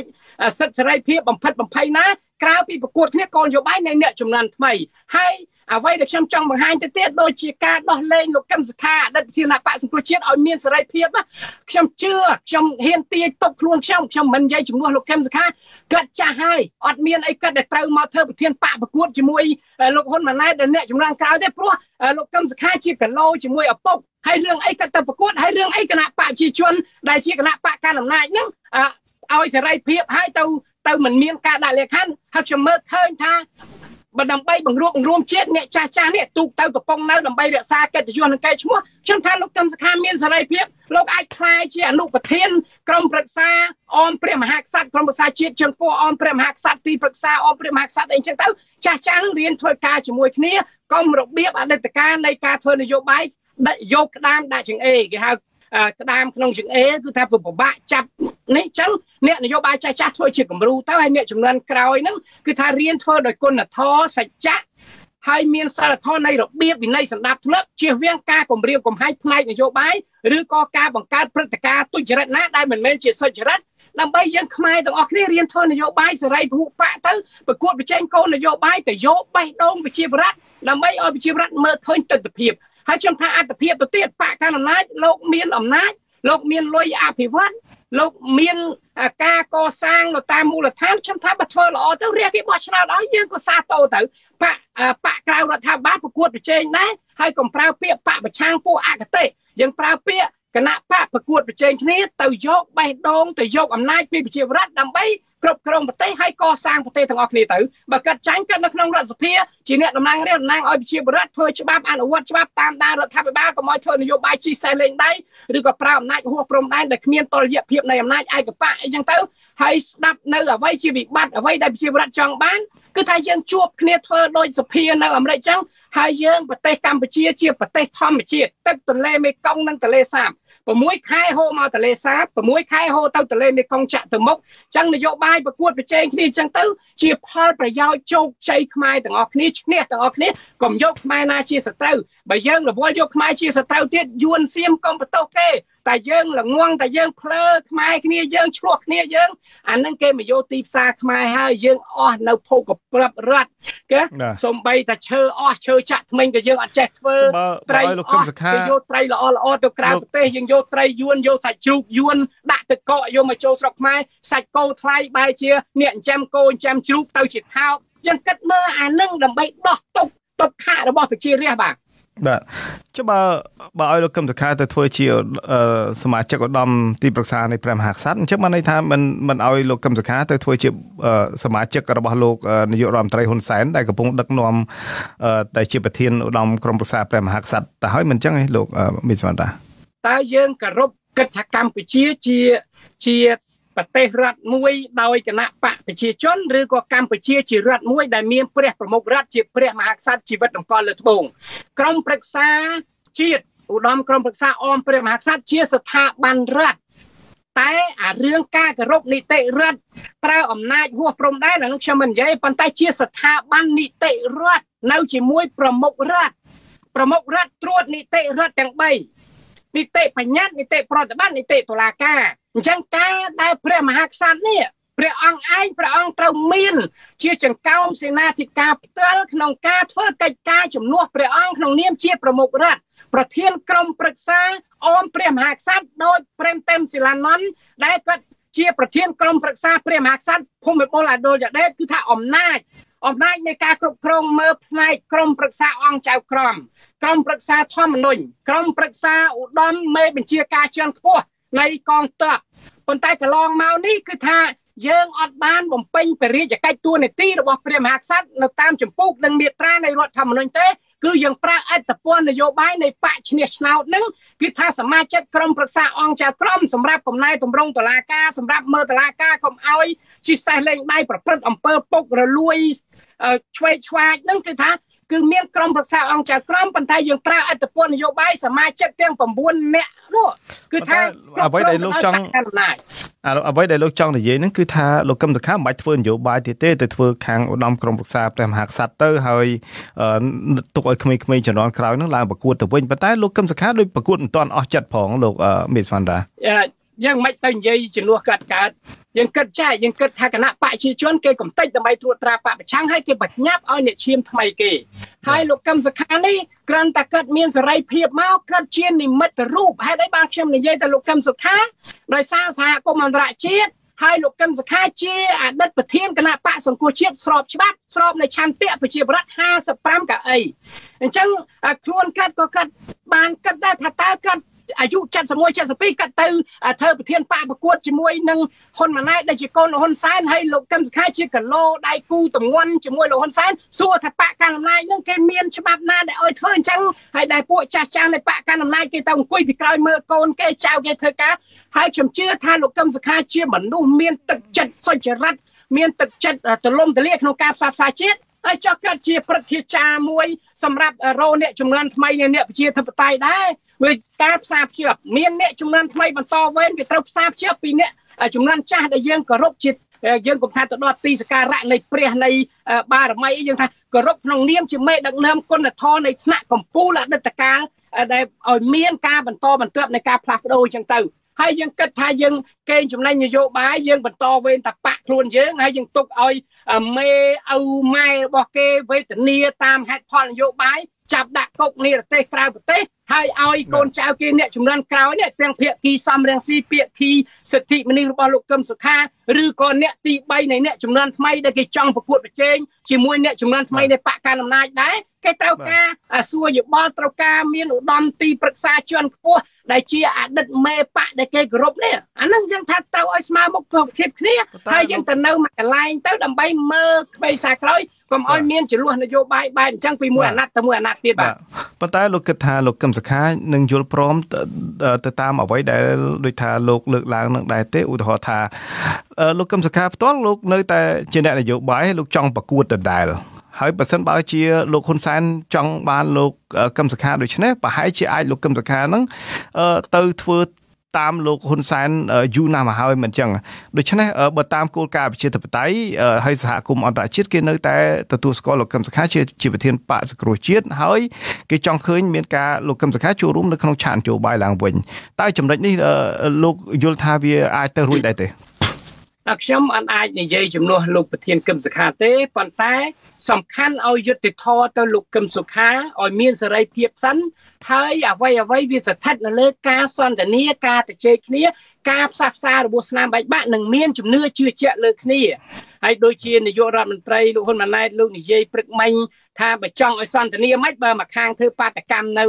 ឯនាយសមុទ្រប៉ិនសួរថាអ្នកណាជាមេគណៈបកស្របច្បាប់មេគណៈបកដែលមានឆន្ទៈប្រជាប្រដ្ឋ55កៅអីនោះដែលមានភាពអយុត្តិធម៌ហេតុផលនយោបាយទៅជាហេតុផលព្រមទណ្ឌដោយសាររដ្ឋបរទេស ហើយបើថាយើងទៅសាររដ្ឋបរទេសមិនមិនដេញពួកទូតនឹងទៅជាភាសាអាល្លឺម៉ង់អាមេរិកអីអីជប៉ុននេះដេញគេចោលទៅប៉ុន្តែយើងមិនដេញហើយយើងកែប្រែឲ្យទៅកាត់ទោសមនុស្សដែលមិនមានកាន់កបិតខ្លីកំថាឡើងដោយអាវុធនិយាយពីធរអហិង្សាមិនយកខ្មែរណាជាសត្រូវសាសសាជាតិណាហើយហេតុអីទៅកាត់ទោសកាត់ដល់27ឆ្នាំ វាជាហេតុផលនយោបាយអញ្ចឹងខ្ញុំថាចាស់ចាស់អស់ហើយទូកទៅកំពុងនៅពេលស្លាប់ទៅຕົកនៅអកិត្តិយសហើយຕົកជាវរៈបុរសហើយអញ្ចឹងទៅ អញ្ចឹងខ្ញុំថាអានឹងចាំឲ្យលោកកឹមសុខាលោកមានសេរីភាពវាជាសិទ្ធិបញ្ចេញមតិរបស់លោកជាមួយនឹងសហគមន៍អន្តរជាតិយើងធ្វើការជាមួយគ្នារវាងសហគមន៍ជាតិសហគមន៍អន្តរជាតិឯកភាពតៃក្នុងជាតិទៅអានឹងខ្ញុំមិនអាចនិយាយជំនួសប៉ុន្តែយើងម្នាក់ម្នាក់គឺថាខ្ញុំមិននិយាយអ្វីហួសកម្រិតទេក្រៅអ្វីដែលអ្នកកំពុងស្ដាប់នេះលោកអាចបង្ហាញអំពីចំណុចវិជ្ជមានណាចំណុចអវិជ្ជមានណាគឺថាដាក់ comment ចូល Cambodia Daily នឹងទៅជៀសវាងការនិយាយរបស់ខ្ញុំថាជាការចោទញុះញង់បង្កវិធានសាសប៉ុន្តែខ្ញុំនិយាយគឺអហិង្សានិយាយឲ្យមានការផ្សះផ្សាជាតិវាល្មមដល់ពេលដែលខ្មែរឆ្លាតហើយឈប់ល្ងងឲ្យប្រទេសជិតខាងនឹងគេខ្ចីដីធ្លីយើងដាំផលិតផលចេកកស៊ូយកទៅផលិតនៅស្រុកយួនកុំឲ្យក ម្ពុជាជាទីផ្សារសម្រាប់ពាណិជ្ជកម្មពីថៃមកក្នុងមួយឆ្នាំគេរកបាន5000ទៅ10000លានដុល្លារខាងយួន7000ទៅ8 8000លានក្នុងមួយឆ្នាំហើយខ្មែរយើងនាំចេញតែក្នុងមួយឆ្នាំ300 500នឹងទៅអាមេរិកឃើញក្រាន់ដើឃើញ3000លាន4000លានប៉ុន្តែមិនមែនជាផលិតផលសង្វាក់ដែលចេញពីធនធានខ្លួនឯងទេហើយឲ្យគេយកធានធនធានខ្លួនឯងឲ្យបរទេសមកបង្កើតនឹងនាំចេញចំណេញហើយធ្វើឲ្យមានវិបត្តិ ដីធ្លីវិបត្តិការងារធ្វើរបស់ខ្មែរមានចំនួនគ្រប់សពបែបយ៉ាងធ្វើផ្កោធ្វើភ្លៀងនៃច្បាប់អន្តោប្រវេសន៍ច្បាប់សញ្ជាតិអាទាំងអស់ហ្នឹងហើយដែលខ្ញុំថាអ្នកចំនួនថ្មីត្រូវតែកសាងជំនឿសម្រាប់ប្រជាប្រដ្ឋយកស្នាដៃខ្លួនឯងកុំបង្កើតបន្ទុកដាក់លើបន្ទុកហើយវិបត្តិកាន់តែធ្ងន់ទៅធ្ងន់ទៅវាដូចជាការទទួលនៅថ្មបាក់ហើយដូចជាការបញ្ជាការចេញសារសម្លេងអីខ្ញុំថា វាជារឿងមួយដែលយើងគួរតែបញ្ចប់អាសាប្រជាបធិនយោបាយហ្នឹងទៅនាយករដ្ឋមន្ត្រីត្រូវចេញសេចក្តីថ្លែងការណ៍នៅទីស្តីការគណៈរដ្ឋមន្ត្រីឬក៏ទៅនិយាយនៅក្នុងសភាអំពីវិបត្តិសេដ្ឋកិច្ចនិងការដោះស្រាយនៃវិបត្តិក្នុងកតាជីវភាពរបស់ប្រជាពលរដ្ឋទៅនឹងសន្តិសុខនយោបាយការទូតទៅនឹងការវិនិយោគទុននៃជំនឿទុកចិត្តនៃច្បាប់នីតិរដ្ឋគឺថាយើងទៅទៅក្នុងច្បាប់សភាសេចក្តីសម្រេចរបស់រដ្ឋសភាគេទុករៀងរាល់សប្តាហ៍គឺថ្ងៃពហុ ហើយនៅក្នុងចម្ពោះមេត្រានៃរដ្ឋធម្មនុញ្ញគេថាក្នុងមួយអាទិត្យគួរតែយកថ្ងៃណាមួយសម្រាប់មានសំណួរដេញដោលពីនាយករដ្ឋមន្ត្រីឬក៏រដ្ឋមន្ត្រីហើយក្នុងមួយឆ្នាំរៀងរាល់ដើមខែធ្នូរៀងរាល់ឆ្នាំនាយករដ្ឋមន្ត្រីត្រូវកោះព្រះមហាក្សត្រជាប្រមុខនៃព្រះរាជគណៈធិបតីឲ្យប្រជាពលរដ្ឋទាំងពីរប្រភេទហ្នឹងមកធ្វើសមាជដើម្បីដឹងអំពីវិបត្តិសង្គមការរីកចម្រើនការចង់បានរបស់ប្រជាពលរដ្ឋរបស់ជាតិ របស់មន្ត្រីណាដែលវាពុកលួយមន្ត្រីណាដែលវាជាមន្ត្រីស្អាតស្អំជួយបម្រើរាជបម្រើអីក្នុងគោលការណ៍ជាតៃយើងអត់បានធ្វើអីទាំងអស់ក្រៅតែពីអំណាចប្រមូលផ្ដុំហើយយើងយកបកជាធំយយុបកហ្នឹងវាទៅក្របដណ្ដប់នៅក្នុងរដ្ឋសភានៃនីតិបញ្ញត្តិទៀតដោយប្រជាប្រដ្ឋមានវិបត្តិយកពន្ធដារយកបំណុលកាត់ចង់ទៅសួរមិនឲ្យកាត់ទៅសួររដ្ឋាភិបាលទៅសួរក្រុមប្រឹក្សាឃុំសង្កាត់ទេកាត់ទៅសួរអ្នកតំណាងរាស្ត្ររបស់គាត់នោះត្រូវហៅអគ្គនាយកពន្ធដារ ហៅរដ្ឋមន្ត្រីក្រសួងហិរញ្ញវត្ថុសេដ្ឋកិច្ចអួនពាន់មនីរដ្ឋនោះយកមកសួរនៅក្នុងរដ្ឋសភាក្នុងនាមអ្នកតំណាងរាស្ត្រតំណាងឲ្យរាស្ត្រមិនមែនតំណាងឲ្យបកទេបើទោះបីជាអ្នកតំណាងរាស្ត្រចេញពីបកកាន់អំណាចតែមកនៅក្នុងនីតិបញ្ញត្តិគឺជានីតិបញ្ញត្តិរបស់នីតិរដ្ឋអានេះចែកគ្នាដាច់បាទបាទបាទបាទអរគុណច្រើន លោកមីសវណ្ណរាហើយអឺសង្ឃឹមថាអឺ លោកហ៊ុនម៉ាណែតបានស្ដាប់ឮអ្វីដែលលោកកំពុងតែលើកឡើងនេះហើយយកទៅធ្វើការពិចារណានិងស្វែងរកដំណោះស្រាយសម្រាប់ជាតិមាតុភូមិទាំងអស់គ្នា បាទហើយជាចុងក្រោយលោកមានអ្វីចង់បន្ថែមដែរទេបាទនៅក្នុងប្រធានបទរបស់យើងក្នុងរាត្រីនេះខ្ញុំឃើញកាត់បានមានប្រសាសន៍នៅព្រឹកមិញជួបកម្មករជាង17000នាក់មកពី គ្រប់រោងចក្រនៅក្នុងរាជធានីភ្នំពេញនៅខណ្ឌនគរ20ក្រុមហ៊ុនហ្នឹងខ្ញុំមិននិយាយថាជានយោបាយប្រជាប្រដ្ឋឬក៏ជាការបង្ហាញនៅគោលនយោបាយនៃគណៈរដ្ឋមន្ត្រីរបស់លោកដែលបានកាន់អំណាចមួយខែ11ថ្ងៃនេះ គឺឃើញគាត់មានប្រសាសន៍តាកតងទៅនឹងថានឹងមានវិនិយោគទុនសហរដ្ឋអាមេរិកគេនឹងមកសិក្សាស្វែងយល់អញ្ចឹងការសិក្សាស្វែងយល់នេះយើងឃើញមានដំណាក់កាលវាមកដល់ឥឡូវហ្នឹងពីរដំណាក់កាលយើងគ្រាន់តែនិយាយអំពីអាណត្តិរបស់លោកនាយករដ្ឋមន្ត្រីហ៊ុនសែនគឺថាយើងមានឃើញក្រមប្រឹក្សាវិនិយោគទុននៃសមាជិកព្រឹទ្ធសភាផ្នែកហិរញ្ញវត្ថុហ្នឹងគឺថាគេមកសិក្សាជាមួយធុរកិច្ចរបស់អ្នកវិនិយោគទុនសហរដ្ឋអាមេរិកហើយ ពេលដែលលោកហ៊ុនម៉ាណែតទៅចូលរួមប្រជុំមហាសន្និបាតអង្គការសហប្រជាជាតិលើកទី78គឺថាលោកបានជួបអនុរដ្ឋមន្ត្រីការបរទេសអីចឹងបន្ទាប់មកក៏អគ្គរដ្ឋទូតលោកម៉ាហ្វីអគ្គរដ្ឋទូតអាមេរិកចាំកម្ពុជាក៏បានជួបលោកហ៊ុនម៉ាណែតសប្តាហ៍មុននឹងទៀតគឺថាបង្ហាញឲ្យមានក្រុមក្រមសេដ្ឋកិច្ចហិរញ្ញវត្ថុនៃប្រសិទ្ធភាពនិងអ្នកវិនិយោគទុនមកអញ្ចឹងយើងឃើញថាការសិក្សាគេក្នុងអាណត្តិរបស់ឪនិងអាណត្តិរបស់កូនជាមួយនឹងក្រសួងការបរទេស ទៅនឹងក្រមប្រឹក្សាអភិវឌ្ឍរបស់សហរដ្ឋអាមេរិកទៅនឹងសមាជិក Congress សភាទាំងពីរហ្នឹងគឺថាវានៅវែងឆ្ងាយទៅទៀតអញ្ចឹងអ្វីដែលយើងបង្ហាញយើងបង្ហាញមុនគេនឹងមកគឺថាខ្ញុំគេមើលឃើញគេនឹងសួរទៅទូតគេប្រចាំនៅស្រុកខ្មែរតាមរយៈក្រសួងការបរទេសគឺថាគេមើលអំពីស្ថិរភាពនយោបាយព្រោះប្រទេសមួយមួយគេដាក់ទណ្ឌកម្ម ទៅលើមន្ត្រីពុករលួយមន្ត្រីរំលោភសិទ្ធិមនុស្សហើយនឹងឈានទៅរកទណ្ឌកម្មផ្នែកសេដ្ឋកិច្ចអីដូចជាគេពញា GSP អនុគ្រោះពន្ធរបស់សហរដ្ឋអាមេរិកគេពញា ABA អនុគ្រោះពន្ធរបស់សហភាពអឺរ៉ុបអីហ្នឹងហើយសហភាពអឺរ៉ុបណាប្រធានអគ្គរដ្ឋទូតសហភាពអឺរ៉ុបប្រចាំកម្ពុជាក៏បានជួបលោកនាយករដ្ឋមន្ត្រីហ៊ុនសែនទៅទៀត ចឹងខ្ញុំឃើញប្រទេសមហាអំណាចពីរហ្នឹងគឺថាមួយតំណាងឲ្យសហភាពអឺរ៉ុប30ប្រទេសហ្នឹងហើយមួយទៀតតំណាងតាមពិត27 28ហើយមានចូលថ្មីយើងថាជិត30ប្រទេសចុះនៅអឺរ៉ុបអគ្គរដ្ឋទូតអឺរ៉ុបប្រចាំកម្ពុជាហើយមានក្រសួងការបរទេសអគ្គរដ្ឋទូតអាមេរិកចាំកម្ពុជាបានជួបលោកហ៊ុនម៉ាណែតខ្ញុំថាជាការចាប់ដើមទៅការបង្ហាញគ្នាប៉ុន្តែការបង្ហាញគ្នាទៅបានវាទៅមានស្ថិរភាពនយោបាយកុំរំលោភសិទ្ធិមនុស្សហើយលំហប្រជាធិបតេយ្យហ្នឹងឲ្យវាមានលំអានអញ្ចឹងទៅ ហើយកសែតឯករាជ្យហ្នឹងឲ្យគាត់មានការនិយាយអ្វីជាការពិតហើយមានវត្តមាននៅប្រទេសកម្ពុជាអញ្ចឹងទៅហើយប្រធានបកសង្គ្រោះជាតិក៏យើងឃើញតែហេតុផលនយោបាយយើងអត់ឲ្យអធិស្ឋានដោយនៅប្រទេសអាហ្វ្រិកខាងត្បូងមិនសិនដុល្លារជាមួយនឹងប្រធានាធិបតីផ្ដាច់ការគេទៅចែកគេទៅនិយាយគ្នាបានដោយការអត់អោនការយកយល់អធិស្ឋានក្នុងនាមជាតិសាសន៍តែមួយដើម្បីគេបង្កើនការរីកចម្រើនប្រទេសជាតិដោយសច្ចៈ ដោយតតភាពពិតជាជាងបែបប្រជាបឋិតភូតភោកកុហកបញ្ចាយបញ្ចាយរបាយការណ៍អីហ្នឹងគឺថាគ្រោះថ្នាក់សម្រាប់ជាតិហើយសម្រាប់ប្រជាប្រដ្ឋបើអ្នកនយោបាយឆ្លោះគ្នាគឺរងទុកប្រជាប្រដ្ឋបើប្រទេសមានមានឧបតហេតុអីកើតឡើងគឺតារះនឹងអ្នកដែលទទួលរងទុកអញ្ចឹងសរុបមកវិញខ្ញុំថាដូចជាការដោះលែងអ្នកទោសនយោបាយជាការបង្ហាញមួយបើកនៅសិទ្ធិសេរីភាពតាមរយៈអ្នករាយការណ៍ពិសេសរបស់អង្គការសហជាតិប្រចាំកម្ពុជាតាមរយៈ អង្គការសហជាតិទទួលបន្ទុកឧត្តមស្នងការនឹងយើងធ្វើការជាមួយគ្នាជាមួយនឹងស្ថាប័នសិទ្ធិមនុស្សរបស់កម្ពុជាទៅហើយយើងសួរគ្នាអំពីការរំលោភសិទ្ធិមនុស្សសេរីភាពធ្វើនយោបាយប្រជាពលរដ្ឋមានសេរីភាពតវ៉ាអហិង្សាបញ្ចេញមតិអីអីចឹងទៅយើងកុំយកច្បាប់រដ្ឋធម្មនុញ្ញដែលជាច្បាប់កម្ពុជាឲ្យទៅចងខ្នែងព្រំប្រទានបង្កើតឲ្យមានទោសមានបៃខ្ញុំថាទី1គឺស្ថិរភាពគឺការដោះលែងលោកកឹមសុខា ការដោះលែងកញ្ញាសេងធារីខ្ញុំជឿថាវាមានអ្វីក្រោយឆាយព្រោះសញ្ជាតិអាមេរិកកាំងគឺគេធ្វើដើម្បីសញ្ជាតិគេហើយកុំមកនយោនិយាយថាมันអាចដោះដូរដើម្បីអធិបតេយ្យភាពទេមនុស្សម្នាក់ស្រីស្ត្រីទៅទៀតទៅធ្វើអីផ្គោធ្វើភ្លៀងស្រុកខ្មែរចឹងដើម្បីឲ្យវាមានអាការរិទ្ធចំណងអាការទូតជាមួយគ្នាជាពិសេសមហាអំណាចអាមេរិកហ្នឹងយើងមិនអោនក្បាលដល់អាមេរិកទេតែសួរថាសេដ្ឋកិច្ចដែលរីកចម្រើនណាគឺថាសំបីតែចិនណាតែងសេពេញ បងធំទី2បន្ទាប់ពីម៉ាស៊ីតុងអាការកែប្រែសកលវិវត្តនីយកម្មសេដ្ឋកិច្ចទសវត្សរ៍ឆ្នាំ80គឺថាគាត់បាននិយាយថាបើចង់ចាប់អឺរ៉ុបនិងជប៉ុនត្រូវទៅចាប់បងធំគេសហរដ្ឋអាមេរិកឆ្មាឆ្មៅឆ្មាសគឺថាឲ្យតែចេះធ្វើការដើម្បីសេដ្ឋកិច្ចជាតិគេអញ្ចឹងខ្ញុំថាកម្ពុជាប្រជាប្រដ្ឋ17លាននាក់មានកភោគទ្រព្យធម្មជាតិមិនទាន់អស់នៅឡើយទេអញ្ចឹងខ្ញុំថាអ្នកបន្តវេននេះមានចំណេះហើយ មានទ្រព្យធនទាយាទមានមរតកទ្រព្យសម្បត្តិពីឪពុកម្ដាយតាយាយខ្ញុំថាត្រូវបង្ហាញសមត្ថភាពនិងចំណេះជួយជាតិជួយប្រជាប្រដ្ឋជាងបង្កើតអំពើពុករលួយហើយខ្ញុំជឿថាគាត់បង្កអំពើពុករលួយទេព្រោះចាយ100ឆ្នាំទៀតក៏មិនអស់ដែរទ្រព្យសម្បត្តិគណៈបព្វជិជននិងទ្រព្យសម្បត្តិ របស់មន្ត្រីក្រាក់ក្រាក់ក៏ដូចជាអ្នកធំឬក៏មន្ត្រីរាជការថ្នាក់កម្ពុជាលើកលែងតែមន្ត្រីរាជការសាមញ្ញដែលគាត់ជួបការលំបាកជីវភាពដោយសារអំពើពុករលួយដោយសារបកពួកគ្រួសារនិយមហើយអ្នកវិនិយោគទុនខ្មែរខ្លះ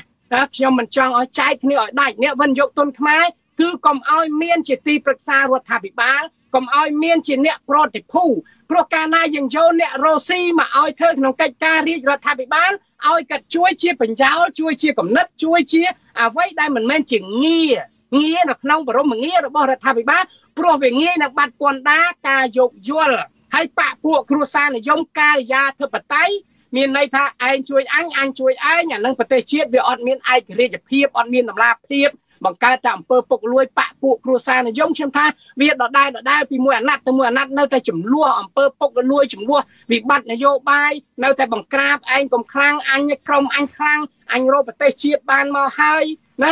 ពីពីបាតដៃតទេមកដល់ឥឡូវចង់បានអីទៀតគេអត់ដែរនិយាយចឹងប្រទេសរីកចម្រើនគេថាពីបាតដៃតទេពី7មករា79មកដល់ឥឡូវនេះយើងត្រូវធ្វើយ៉ាងម៉េចឲ្យប្រទេសវាទៅមុខទៀត ហើយក៏និយាយថាប្រទេសណាក៏មានចំណាក់ចោលស្រុកដែរអញ្ចឹងយើងរវល់តែយកអាចំណាក់ចោលស្រុកហ្នឹងតកូនតចៅរាប់ឲ្យចំនួនទៅ100ឆ្នាំទៀតទៅឬក៏មិនហើយចំណាក់ស្រុកនេះចែកគ្នាឲ្យដាច់រវាងចំណាក់ស្រុកទៅជំនាញឯកទេសបច្ចេកទេសហើយយើងនេះទៅធ្វើខ្ញុំគេដល់95%ឥឡូវជាក់ស្ដែងសួរទៅអ្នកកំពុងស្ដាប់នេះនៅកូរ៉េ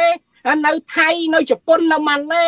នៅប្រទេសផ្សេងផ្សេងឲ្យគាត់ចូល comment មកថាតើគាត់ទៅនឹងជា supervisor ទេជា coordinator ឬក៏ជាអ្នកប្រធានក្រុមបច្ចេកទេសនៃ IT ឬក៏ជាក្រុមបច្ចេកទេសក្នុងការ ផលិតនៅផលិតផល workshop សង្វាក់ផលិតកម្មនាំចេញអីបែបណាទេក្រៅពីធ្វើសំណង់ធ្វើជាការងារឲ្យកម្មករខ្មែរនៅប្រទេសជប៉ុននឹងធ្លាក់ខ្លួនខ្លាយទៅជាធ្វើចោលជាងគេចាប់បានជាង100នាក់ទៅទៀតនៅប្រទេសជប៉ុនលួចកាត់ខ្សែភ្លើងរត់គេលួចកាត់អីអញ្ចឹងហើយ បញ្ហានេះត្រូវបានប្រជាពលរដ្ឋឬក៏ដូចជាពលករខ្មែរហ្នឹងគាត់បន្ទោសថាឥឡូវនេះឃើញអត់មានឃើញស្ថានទូតណាមួយចេញមុខការពារពួកគាត់ចេញមុខដោះស្រាយជួយពួកគាត់ទេហើយអ្វីដែលពួកគាត់ទៅធ្វើការនៅប្រទេសជប៉ុនហ្នឹងទៀតសោតលោកមេសវណ្ណរាគឺទៅធ្វើការគាត់ក្នុងនាមជាឈ្មោះជាសខាកម្មសខាកម្មពាក្យថាសខាកម្មបានន័យថាអ្នកដែលចូលរៀនសិក្សានៅក្នុងសិក្ខាសាលារៀនសូត្រប៉ុន្តែពួកគាត់ត្រូវបានគេប្រើប្រាស់ដូចជា ជាពលករទៅហើយនឹងដូច្នេះការប្រើប្រាស់ពួកគាត់ជាជាពលករហើយដោយប្រើពាក្យសិក្ខាកម្មវាបាត់បង់អត្ថប្រយោជន៍ជាជាពលករស្របច្បាប់លោកមីសវណ្ដាដូច្នេះហើយបានជាស្ថានទូតនឹងអត់មានបានគិតគូរពីរឿងបញ្ហាទាំងអស់នឹងទេហើយបានចេញសេចក្តីថ្លែងការណ៍ជាញឹកញាប់អំពីការចរាចរព័ត៌មានថាមិនមានការចាប់ប្រជាពលរដ្ឋខ្មែរអីចឹងទៅប៉ុន្តែសារព័ត៌មានជប៉ុនសឹងទូទាំងប្រទេសជប៉ុនទៅហើយគេបានរាយការណ៍សឹងគ្រប់ប៉ុស្តិ៍បាទអំពីបញ្ហាពលករខ្មែរនៅក្នុងប្រទេសជប៉ុនហើយធ្លាក់ខ្លួនខ្លាយទៅជាធ្វើចោលបាទដោយកាត់ខ្សែភ្លើងដោយកាត់អីចឹងទៅ បាទសូមជួយបន្តទៀតបាទខ្ញុំថាអ្វីអ្វីកាលណាគេគេថាខ្មែរខ្មែរវាខូចខ្មែរវាខិលអញ្ចឹងគេត្រូវសួរស្ថានទូតហើយប្រទេសគេនេះគឺព័ត៌មានពិតមិនមែនព័ត៌មាននិយាយដើម្បីការពារអញ្ចឹងកាលណាគេថាខ្មែរគេថាអ្នកណានាយករដ្ឋមន្ត្រីគឺហ៊ុនម៉ាណែតអញ្ចឹងគឺថាយើងត្រូវពង្រឹងអានឹងពង្រឹងកុំជឿរបាយការណ៍ សេនាធិការរបស់ខ្លួននឹងពេកយើងមិនមែនថាយើងដឹកនាំប្រទេសយើងមិនជឿទៅលើការទទួលខុសត្រូវវាមានគេអ្នកល្អប៉ុន្តែវាចំអាពេលដែលយើងមានអាភាពស្អុយរលួយហ្នឹងវាប៉ះចង់អាមន្ត្រីទុច្ចរិតនោះអានឹងហើយដែលនាយករដ្ឋមន្ត្រីត្រូវបង្កើតក្រុមសម្ងាត់ណាមួយនៅក្នុងគណៈរដ្ឋមន្ត្រីឬក៏ផុតការឡាយផ្ទាល់របស់ខ្លួននឹងដែលមានចម្រោះអន្តរជំនាញនឹងទៅយើងធ្វើទៅកុំឲ្យបង្កើតតែអាក្រុមខូចអាក្រុមដែលវាទៅបំផ្លាញក្រុមដែលហឹង្សាណា ក្រុមដែលភូតភោកុហកក្រុមដែលខ្លំមើលតែពួកគណៈបកប្រឆាំងខ្លំមើលតែសង្គមស៊ីវិលហើយដល់អាក្រុមដែលដែលទៅខ្លំមើលពួកជួញដូរគ្រឿងញៀនអាពួកឆ្លងដែនខុសច្បាប់ជួញដូរមនុស្សពួកចាប់ចម្រិតអីយើងអត់គិតគិតតែខ្វល់តែចង់តែកំតិចគណៈបកប្រឆាំងកំតិចអង្គការសង្គមស៊ីវិលខ្ញុំថាបញ្ចប់ទៅអាវប្បធម៌បែបហ្នឹងនិយាយគ្នាឲ្យរួមគ្នាធ្វើការក្នុងនាមជាអ្នកចំនួនថ្មី គិតថ្មីធ្វើថ្មីហើយយើងក៏មិនទៅទម្លាក់កំហុសដល់អ្នកចាស់ដែរបើអត់អ្នកចាស់ប្រទេសជាតិហ្នឹងក៏វារលាយបាត់ហើយក៏មិនដឹងដែរអញ្ចឹងគិតតែយើងចេះយល់គ្នានៅក្នុងវិជាសាស្ត្រនយោបាយនៃការដឹកនាំរដ្ឋហើយទៅនឹងការយោគយល់អធិស្ឋាននិងបន្តនៅសេចក្តីល្អនៃវេនអ្នកចំនួនថ្មីអញ្ចឹងខ្ញុំថានេះជាជាបទពិសោធន៍ដែលអតីតកាលក្តីហើយបទពិសោធន៍ដែលជួបវិបត្តិបច្ចុប្បន្នខ្ញុំថានាយករដ្ឋមន្ត្រីហ៊ុនម៉ាណែតគឺថាលោកមាន គេហៅអាបុព្វសិទ្ធនាយករដ្ឋមន្ត្រីកតាបកិច្ចតួនាទីឌូរីតើត្រូវធ្វើយ៉ាងម៉េចកណ្ដាប់ដៃដៃដូចឪដើម្បីថាក្នុងនាមខ្ញុំជាអ្នកថ្មីចំនួនថ្មីកំណត់ថ្មីគិតថ្មីធ្វើថ្មីខ្ញុំអត់ជាប់ចំណងនយោបាយចាស់វិបត្តិនយោបាយចាស់ខ្ញុំត្រូវតែដោះស្រាយក្នុងកម្រិតណាកម្រិតណាហើយអត់ដាក់បន្ទុកធ្ងន់ដោយយកហេតុផលនយោបាយធំជាងហេតុផលជាតិហើយគម្រឹងអង្គនាការនយោបាយយើងបើកសេរីភាពនៃអ្នកជំនាន់ថ្មីក្នុងការធ្វើនយោបាយគឺថា ប្រកួតគោលនយោបាយជាបញ្ញាជាចំណេះឲ្យប្រជាពលរដ្ឋមានការអាណិតស្រឡាញ់ទៅគេគ្រប់គ្រងទៅយើងប្រកួតទៅឈ្នះឈ្នះដោយថ្លៃថ្នូរចាញ់ចាញ់ដល់អស់ចិត្តហើយដឹកនាំប្រទេសទៅអ្នកចាញ់ទៅធ្វើអ្នកតំណាងរាស្ត្រធ្វើកិច្ចការជាមួយនឹងអ្នកតំណាងរាស្ត្រនៃបកឈ្នះឆ្នោតនឹងទៅខ្ញុំថានេះជាគំនិតគិតថ្មីធ្វើថ្មីសម្រាប់ជាស្នាដៃរបស់អ្នកជំនាន់ថ្មីអាណត្តិទី7ហ្នឹងបាទ បាទសូមអរគុណច្រើនលោកមេសវណ្ណរាហើយអរគុណច្រើនចំពោះពេលវេលារបស់លោកដែលចូលរួមជាមួយនឹងកម្មវិធី Idea Talk នៃសារព័ត៌មាន The Cambodia Daily ជាង1ម៉ោងប៉ុណ្នេះសង្ឃឹមថាជួបលោកនៅក្នុងប្រធានបទផ្សេងៗនៅពេលក្រោយទៀតសូមអរគុណបាទ សូមជម្រាបបាទសូមអរគុណបើនៅយូរទៀតក៏ក្តៅដែរអាខាងក្រោមនោះលេចទឹកមិនទាន់នេះភ្លៀងមកទៀតលេចទៀតហើយខ្ញុំនេះវាលេចចេញពីញើសមកបែកអស់ហើយអ្នកដោយសារតែដើម្បីផលប្រយោជន៍នៃចំណេះដឹងដល់ជាតិយើងឲ្យមានថ្លៃធ្នូឡើងវិញដើម្បីជាបញ្ញាដល់ប្រិមិត្តអ្នកស្ដាប់ដែលតាមដានថាតើក្នុងនាមជាបរិវត្តសកម្មនេះត្រូវគិតល្អធ្វើល្អត្រូវយល់ដឹងពីច្បាប់ បើយើងអត់យល់ដឹងពីច្បាប់យើងអត់សកម្មក្នុងការតាមដាននយោបាយទេវាងាយនឹងអ្នកនយោបាយនឹងខ្ចីយើងជាទេសកលជាឆ្នាំនឹងដើម្បីបន្តអំណាចបង្កើតអំពើពុករលួយបាក់ពួកគ្រួសារនិយមគឺថាយើងនៅតែរងទុកនៃប្រទេសជាតិរងទុកនៃកត្តាជីវភាព ហើយយើងឃ្លានខ្លៅខ្លាចហ្នឹងអាហ្នឹងកាន់តែគ្រោះថ្នាក់ឡើងវិញព្រោះប្រទេសប្រជាធិបតេយ្យធានានឹងការពារដោយរដ្ឋធម្មនុញ្ញប្រជាពលរដ្ឋត្រូវតែសកម្មព្រោះប្រជាពលរដ្ឋប្រជាធិបតេយ្យប្រជាពលរដ្ឋជាធំប្រជាពលរដ្ឋជាម្ចាស់ប្រទេសជាសន្លឹកឆ្នោតដែលឲ្យអ្នកដឹកនាំហ្នឹងជាទេសកលជាខ្ញុំបំរើរបស់ប្រជាពលរដ្ឋមិនមែនជាចង្វាយរបស់ប្រជាពលរដ្ឋទេបាទអរគុណបាទអរគុណច្រើនបាទអរគុណច្រើនសូមជម្រាបលាបាទ បាទយើងខ្ញុំក៏សូមអរគុណលោកអ្នកនាងដែលបានខិតខំតាមដានចំណាយពេលជាមួយនឹងសារព័ត៌មាន The Cambodia Daily តាមបណ្ដាញសង្គម Facebook ហើយយើងនឹងវិលមកជួបលោកអ្នកនាងទៀតនៅថ្ងៃស្អែកសូមលោកអ្នកនាងអញ្ជើញតាមដានទស្សនាកម្មវិធីផ្សាយរបស់សារព័ត៌មាន The Cambodia Daily ជាបន្តទៅទៀតនៅថ្ងៃស្អែកនេះបាទហើយខ្ញុំបាទតាំងសារដាជាអ្នកសម្របសម្រួលដដែលសង្ឃឹមថានឹងជួបគ្នានៅថ្ងៃស្អែកបន្តទៀតសូមអរគុណនិងសូមជម្រាបលារាត្រីសួស្តី